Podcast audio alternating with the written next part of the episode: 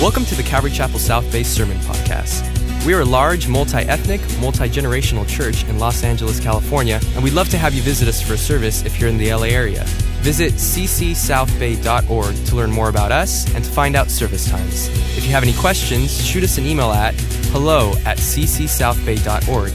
Enjoy today's sermon, and we hope to see you at church soon.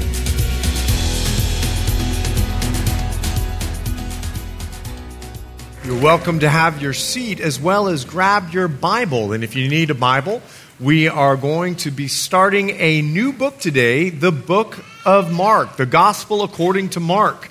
And so we're going to be in a few areas of Scripture. But before I say that, let me say how much I missed you guys. I am so glad to be back. I couldn't wait to get back and be with you. Israel was an incredible trip. We'll probably be going again in 2024. It's a good trip for you to consider being a part of. But I want to say I missed the family. And so you were greatly missed and greatly taken care of. Thank God for Pastor Mike and Pastor Jason, uh, who were here uh, sharing the Word of God with us. Um, we're going to be in four areas of Scripture Mark chapter 1, Mark chapter 1, as well as turning your Bible to Acts chapter 12, Acts 12, Colossians 4, and 1 Peter chapter 5. Once again, you'll see them on the screen Mark 1, Acts 12, Colossians 4 and 1 Peter chapter 5. And I know that that's a lot of scripture today, but we're going to be introducing the gospel according to Mark. So maybe you just want to kind of stretch your fingers out a little bit and get ready to be turning in those pages of the Bible. There's nothing, there's no greater sound than hearing the body of Christ turn the pages of the Bible. Now, if you use a phony Bible, no worries, okay? You can, I love to see the flipping of, the only thing is just don't be texting and Instagramming, okay? Um, we just, we just want to, I don't mind this at all, but uh, want to make sure that we're in the Word of God. And again, if you need a Bible, there's one in the seat back pocket in front of you. I wanted to remind you our team El Salvador is heading out this week. And so we're going to begin in prayer and we're going to be praying for them. Why don't we go to the Lord to prepare our hearts to hear the Word? Father, I'm so thankful that we have a chance to pray. We have a chance to be with you in the throne room and you hear us. And now, Lord, I pray that the busyness of our week or the thought of the upcoming week would, beginning, would begin to be set aside so that we can have ears to hear the Word of God. So, Lord, I pray against any distractions I ask, Lord, that you would use your word in the powerful way for which you are intending for it to go forth. Thank you. We pray for those that are heading to El Salvador. We ask, Lord, that you would continue to empower them with your spirit, prepare them for their journey as an extension of our church in a different country. We believe in the go. We believe in that. And so we are a church on the go for the sake of the gospel. It's in Jesus' name we all said, Amen. Mark chapter 1, verse 1. Mark chapter 1, verse 1, as we begin our chapter by chapter, verse by verse study of this incredible gospel. Would you read along with me? Mark 1 1, the beginning of the gospel of Jesus Christ, the Son of God. Mark begins his gospel account with a very profound statement. Now, this statement is both practical and it is also very spiritual. Practical in the sense he's letting us know I'm going to start from the beginning. I'm going to let you know from the very beginning of the life of Christ, all the way to his death, burial, and resurrection. He wants us to know he's going to begin from the beginning. But there's something unique about the gospel according to Mark. The gospel, according to Mark, was written to the Roman. So we're going to find that he's going to stay away from the details of Jewish law because the Romans didn't understand Jewish law, much like most of us. We don't understand, nor did we grow up in a Jewish context. And so this gospel is a great book for us, the Gentiles, to study. He's even going to explain certain concepts along the way. So that we can have an understanding. So if he uses a Jewish context or an Aramaic word, he's going to explain that word. For example, in Mark's Gospel, chapter 3, he calls James and John the, son, the sons of Boanerges. And then he says, that means the sons of thunder. We're going to see that all through the Gospel of Mark. That means, or so it's interpreted, so that the Roman could understand exactly what Mark was trying to get across. In fact, Mark even uses Roman terms throughout his entire Gospel. He wants them to fully grasp and fully understand. He doesn't even quote, well, actually, only twice from the Old Testament because they didn't understand the Old Testament. And he wanted the Roman, he wanted the Gentile to understand the powerful truth of the gospel without all of the Christianese. We do that all the time, don't we? Hey, how are you? Glory to God. Praise Jesus. Hallelujah. We speak Christianese and we don't even realize it. I'll never forget we had a, uh, a, a, skit that we were doing with our students, and it was an impromptu evangelization, okay? Impromptu. So the student would come into a situation not realizing what they were coming into, and then they would be in front of all the other students, and there would be a person that they would go walk up to, and they would have to share the gospel. So one of our students walked up to a guy, and he was there prepped and ready for this skit.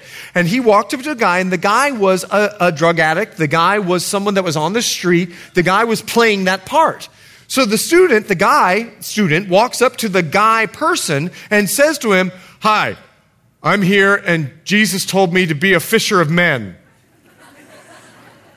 So the guy that's playing his part going, dude, back away. I'm not into men. like, I am out of here, okay?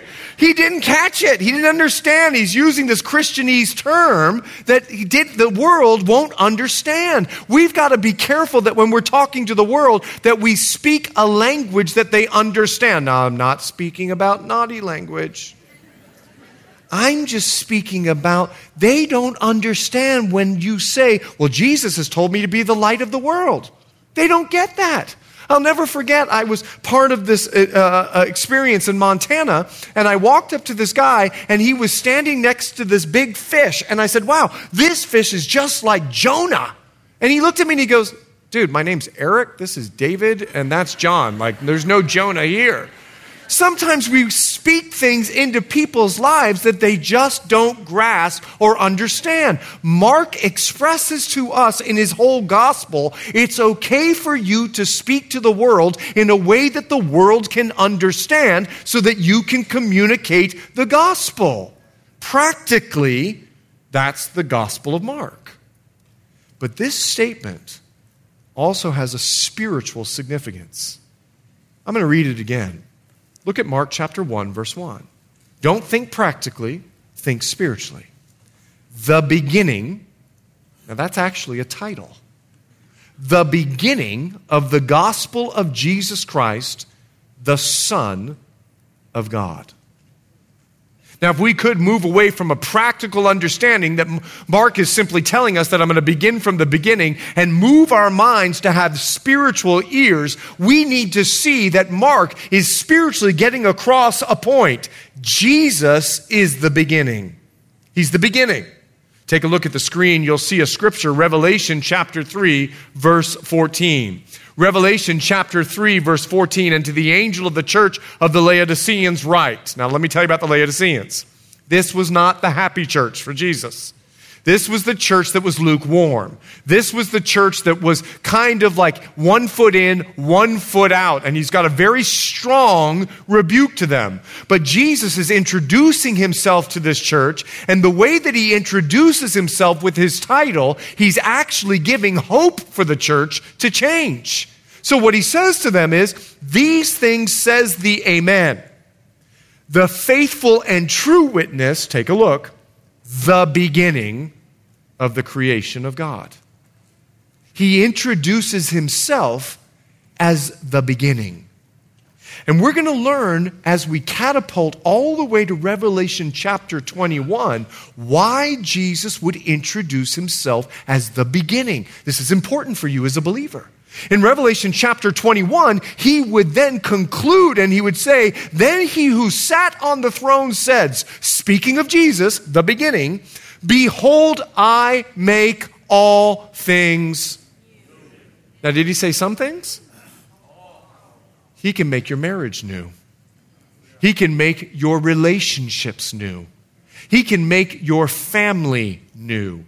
He can take the impossible and what you think could never be made new. Jesus says in Revelation chapter 21, verse 5 Behold, I make. Church, I didn't hear you. Behold, I make. It seems like this side's a little more spiritual than the side over here. And I even looked at you to kind of help you along, okay? Behold, I make. They're trying to compete with you now. I love it. He makes all things new. The reason he introduced himself as the beginning is because when we begin with him, he can take what's sour and he can make it new. It's just what he does. And so, what Mark is trying to get across in uh, uh, Mark chapter 1, verse 1, is a statement that I would love for you write, to write down. He's saying this spiritually the good news of Jesus Christ, the Son of God, or the gospel, the good news of Jesus Christ, the Son of God, is that all of us can begin again. Someone say, Amen. All of us can begin again.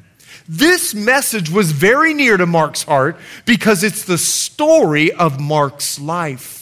And he wanted to get that story out to everyone because he wanted everyone to know that you can begin again. I ask you to turn in your Bible to Acts chapter 12. Let's go there because we're going to be introduced to Mark for the very first time. It's Acts chapter 12. We're going to pick it up there in verse 12. Let me catch you up with what's going on in our story. The Apostle James in Acts chapter 12 has been beheaded by Herod. Herod wanted to hurt the church. And the way that you hurt the church is you kill the head. And he did. Now he has captured Peter. And let me tell you, if he's already beheaded James, what he wants to do with Peter is execute him but God intervenes. The church is in prayer there in Jerusalem. And while the church is in prayer, in the middle of the night, an angel shows up and wakes Peter up. He wakes Peter up. He takes him through the bars. He takes them out to the city wall. And that's where we catch up in our story. Peter is coming out of a vision. Well, he thought was a vision. He realizes it's reality and he's been set free from jail. And the very first thing he does is Acts chapter uh, 12. Let's pick it up in verse 12. So when he had considered this, he came to the house of Mary the mother of John, whose surname was Mark, where many people were gathered together praying. Peter goes to church, and he knows exactly where the church is. It's at Mary's house. And Mary must have been a very wealthy woman in Jerusalem because she owned a house, and she owned a house big enough for the church to come in and have a prayer meeting. Now, I love our prayer meetings. We always come to a prayer meeting, and there's usually about, oh, church this size, maybe about 50 people. Now, I personally believe that prayer is the work of the ministry, and when we have a prayer uh, meeting, all of us should be here. But what I find is we will pray for things. And then when God answers our supernatural prayer, we will begin telling someone by saying this You'll never believe this. Excuse me? We're talking about the God who parted the waters of the Red Sea. We're talking about the God who showed up in a fire with Shadrach, Meshach, and Abednego. And we will begin and we will say, You'll never believe this. We prayed about it. And here the church is in prayer. Peter knocks on the door. Rhoda doesn't believe it, runs back and goes, Peter's at the door. No one in the prayer service believes it. They go right back to, the Lord, would you please deliver Peter? I'm at the door. Like God has already shown up. But he meets a young man there. And this meeting with Peter is going to have a profound effect on Mary's son. This is not Mary, the mother of Jesus. Her son's name is John Mark. And he meets Peter for the very first time. This event so radically changes John Mark's life that God delivered Peter from death that John Mark makes a decision. Would you take a look at Acts chapter 12? Look down to verse 25. Acts chapter 12, we'll pick it up there in verse 25. Barnabas and Saul, who were in Jerusalem, they returned from Jerusalem when they had fulfilled their ministry, and they also took with them John, whose surname was Mark. John Mark, young convert, decides I'm going to join the dynamic duo of Paul and Barnabas, and I'm going to go back to Antioch, that happening church. Antioch was like Calvary Chapel South Bay. They were doing mission trips, they were having prayer meetings, they were gathering together, learning the Word of God. I mean, John Mark wanted to be a part of the cool church that was going on at Antioch. And then, in Acts chapter 13, they're having a prayer meeting. And the Holy Spirit said, Set apart for me Paul and Barnabas. And Paul and Barnabas in Acts chapter 13, they start their first missionary journey. And I want you to see, look at Acts chapter 13, verse 5, who they took with them. Acts chapter 13, verse 5, take a look. And when they arrived in Salome, they preached the word of God in the synagogue of the Jews. They also had John as their assistant. John, the new believer, is on his first missionary trip. It didn't go so well. Flip over to Acts 13 13, you'll see. Acts 13 13. Now, when Paul and his party set sail from Paphos, Acts 13 13, they came to Perga in Pamphylia and John, this is John Mark, departing from them, returned back to mommy. Sorry, Jerusalem. And the Bible is silent on why he went back to mommy. But I know the pain of this. And I wonder if this experience is why Paul wrote, Be careful. Don't lay hands on people too quickly. John was a new believer. He's on his first missionary journey. And something happened where the Bible is silent that he decides, I'm going back to Jerusalem, I'm going back to mom. I'll never forget this. When Andre and I went on our first missionary journey, we took a guy with us, and he was a big, like, bulky college football player, like big boy, okay? Like biceps as big as my thighs. Like he was just big boy linebacker, all right? And I thought to myself, I am so glad you are going to Liberia with me because we're in the middle of a war. People will be afraid of you, and I'll just put you up front. and they'll see you and then they'll run from me like and as you are standing i'll be behind you going jesus died for you like and you know this is the kind of guy that he was all right i was so excited that he was going with me we're in liberia three days 2 a.m. in the morning. He busts into Andre and I's room. He's from like the Northeast. He looked at me, he goes, I'm out of here. I'm out of here. He goes, A mosquito just picked up my leg, carried it out to its friends. They sucked the blood dry and brought it back to me. I'm out of here. He literally left in a week and a half. This big, bulky guy, I've experienced this before. The guy that I thought would be my assistant. I'll never forget another year we went back to Liberia to have a pastor's conference. And while we were there, war broke out. We're not even in Africa for 24 hours and people are shooting at each other. I'm here at a pastor's conference. I've brought greenhorns with me. People that have never been in Africa, okay? And they're coming with me for the first time and now people are shooting at each other. Well, one of our gals who came with us, she got sick and I had to go and help her. So I looked at a guy who came with me and I said, Dude, I don't want to walk out there by myself. Will you go with me? He looked at me and goes, Bro, I got children. he turned his back on me and walked back to his room and shut the door. I thought he was joking. So I waited there like, that's funny, huh? I just thought he was going to get like a glass of water. He never came back. I was on my own. I understand the sting of this moment. And so on their second missionary journey, we don't need to turn there, but it's Acts chapter 15. Barnabas goes to Paul and says, Hey, I want to take John Mark with us. No way. Barnabas says, Yes, way. Paul went, No way. Barnabas said, Yes, way. Paul said, No way. Now, thank God Paul was redeemed, because remember, he was a murderer before. Okay? So I'm thankful as he was getting angry, we don't read in the Bible, and Paul took a knife out and stabbed Barnabas, right? Like he had been delivered of a few things, but he's got a real anger problem, and Paul and Barnabas are going at it. I'm not taking him. Yes, I am. I'm not, we're not taking him. Yes, we are. And it was so bitter. The Bible says there was such a bitter dispute that Barnabas decided to take John Mark and go back to Cyprus, and Paul went a different direction with Silas.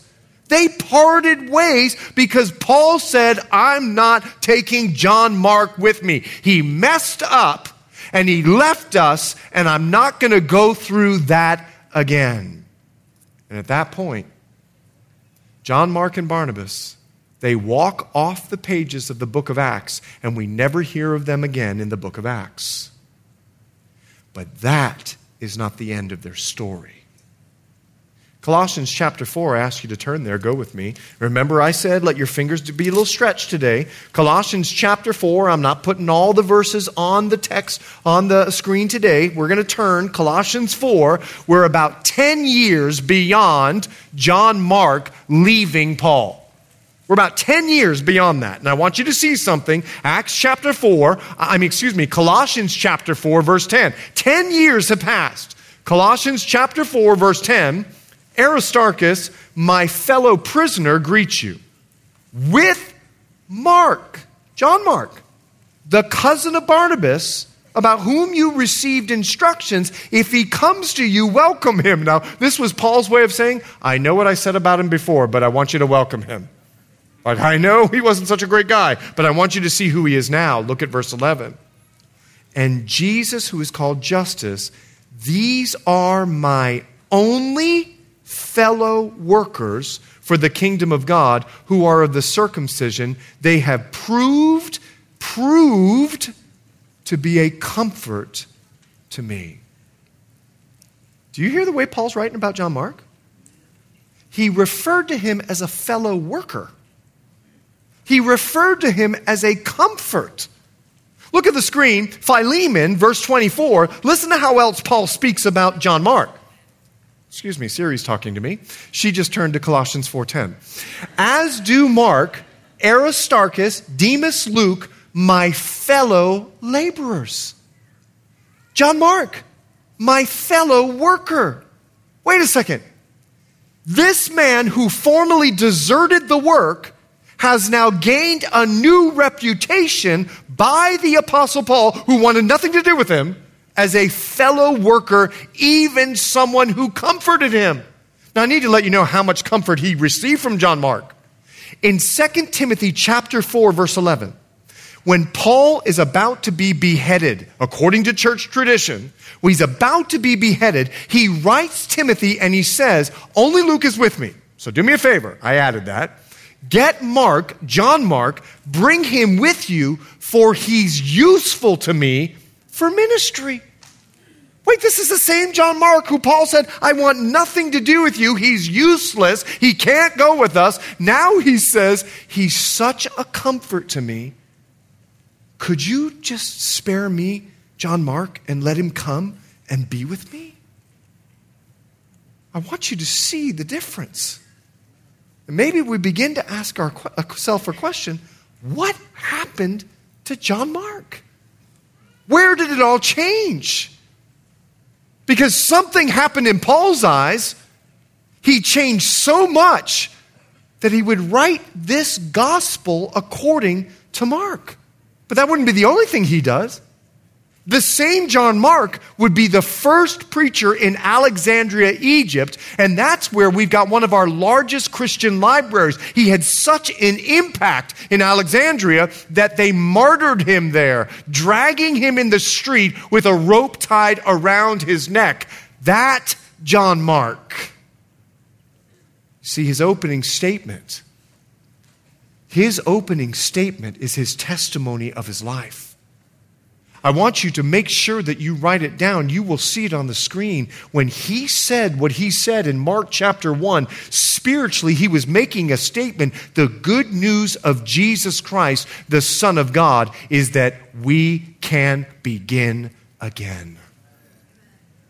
We can begin again. You see, because of the gospel, your mistakes do not need to define you, your mistakes can actually refine you because of the gospel. I'm going to say it one more time. Your mistakes do not need to define you. Your mistakes can actually refine you because of the gospel. You can begin again. Let me tell you why. Jeremiah the prophet, you'll see it on the screen. Jeremiah the prophet is writing to a wicked nation called Israel. And he reminds them of a quality of God. And he says, through the Lord's mercies, we are not consumed. In other words, God's not out to get you. He's not out to punish you and discipline you and make you right by beating on you. That's not the way God works because his compassions fail not. They're new every morning. Great is your faithfulness. The Lord is my portion, says my soul. Therefore, I hope in him. Church, you can begin again. His mercies are new every morning. It's the message of the gospel according to Mark. Let me tell you something. Jesus wouldn't tell us as disciples to forgive 70 times 7 and not do it himself. It's who he is. His mercy never fails. His mercy never runs out. His mercy never dries up. In fact, because of his mercy, the apostle Paul would write in 2 Corinthians chapter 5 verse 17, and I personally believe when he wrote this, he had John Mark on his mind. He said, "Therefore, if anyone is in Christ, he is a new creation." Old things have passed away, the Bible says. Behold, all things have become new. Did you read it? That means your marriage. That means your life. That means your relationships. That means everything about your life, no matter where you are right now, Jesus Christ can make it new because his mercies never fail. They never fail. You see, church, I've often wondered was it the life of Mark that taught the Apostle Paul to write Ephesians chapter 4? You see, I wonder because Mark just didn't sit around and go, I screwed up.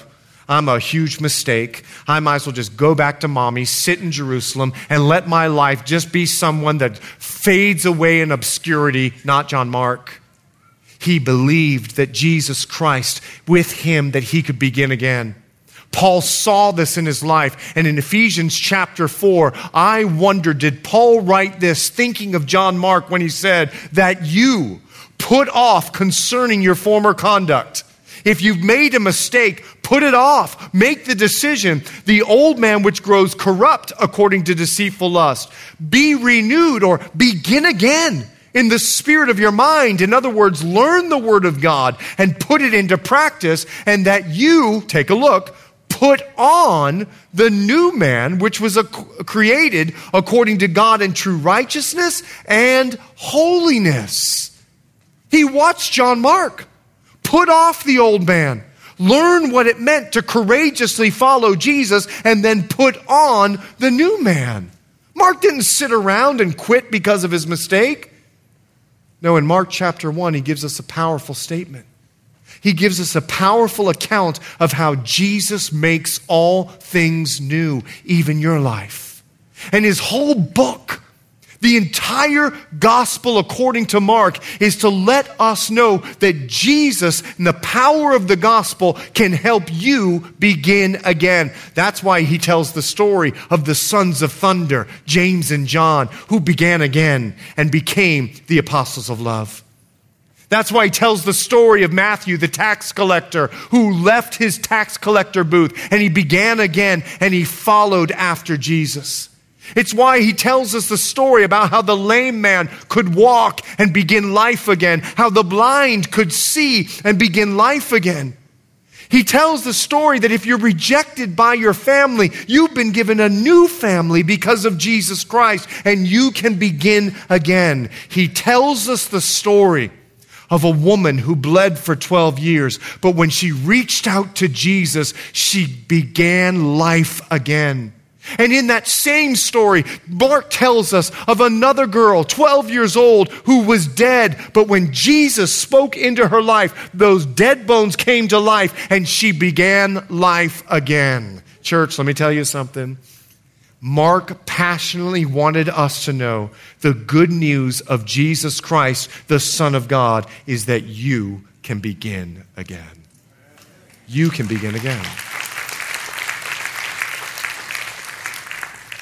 But there's another truth that I have to close with. There's another truth that Mark also wants us to understand. You see, in believing that we can begin again, the second truth relates to the first truth. We've got to believe that others can begin again. Listen to this statement, and I want you to think about the person that hurt you. I want you to think the boss that you despise. Excuse me, Christians, we don't despise anyone. We greatly dislike them. Forgive me. Not at Calvary South Bay. We don't despise anyone. Amen. Once again, I only heard this section. We don't despise anyone. Amen. So, the boss that you greatly dislike. We have such a wonderful way to make things pretty, don't we? And I want to read Mark chapter 1 to you again, spiritually. The beginning of the gospel of Jesus Christ, the Son of God. Because this statement has to be true as well, and I want you to write it down. The good news of Jesus Christ, the Son of God, is that others can begin again as well, even the person that hurt you. That's the good news of the gospel. Would you turn with me to 1 Peter chapter 5? I want you to see this truth. 1 Peter chapter 5. 1 Peter chapter 5. Mark believed this. And we're going to begin to unravel as to why he believed it and so passionately wanted to communicate it. It's 1 Peter chapter 5. I'm going to pick it up there in verse 13. 1 Peter chapter 5 verse 13 she who is in Babylon, elect together with you, greets you, and so does Mark, my son. This is Peter writing. He calls him my son.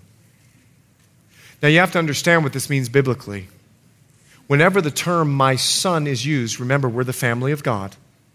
Whenever the son, when the term my son is used, what Peter is indicating is that he led John Mark to the Lord. He led John Mark to the Lord. In fact, one of our earliest church fathers was a guy by the name of Papias. He was the bishop of Hierapolis, which is modern day Turkey. You can actually go visit the city if you so desire. He was the bishop, he was the pastor of this area. And he writes in 110 AD that Mark never knew the Lord, that Mark never followed the Lord, that it was Peter that introduced him to the Lord.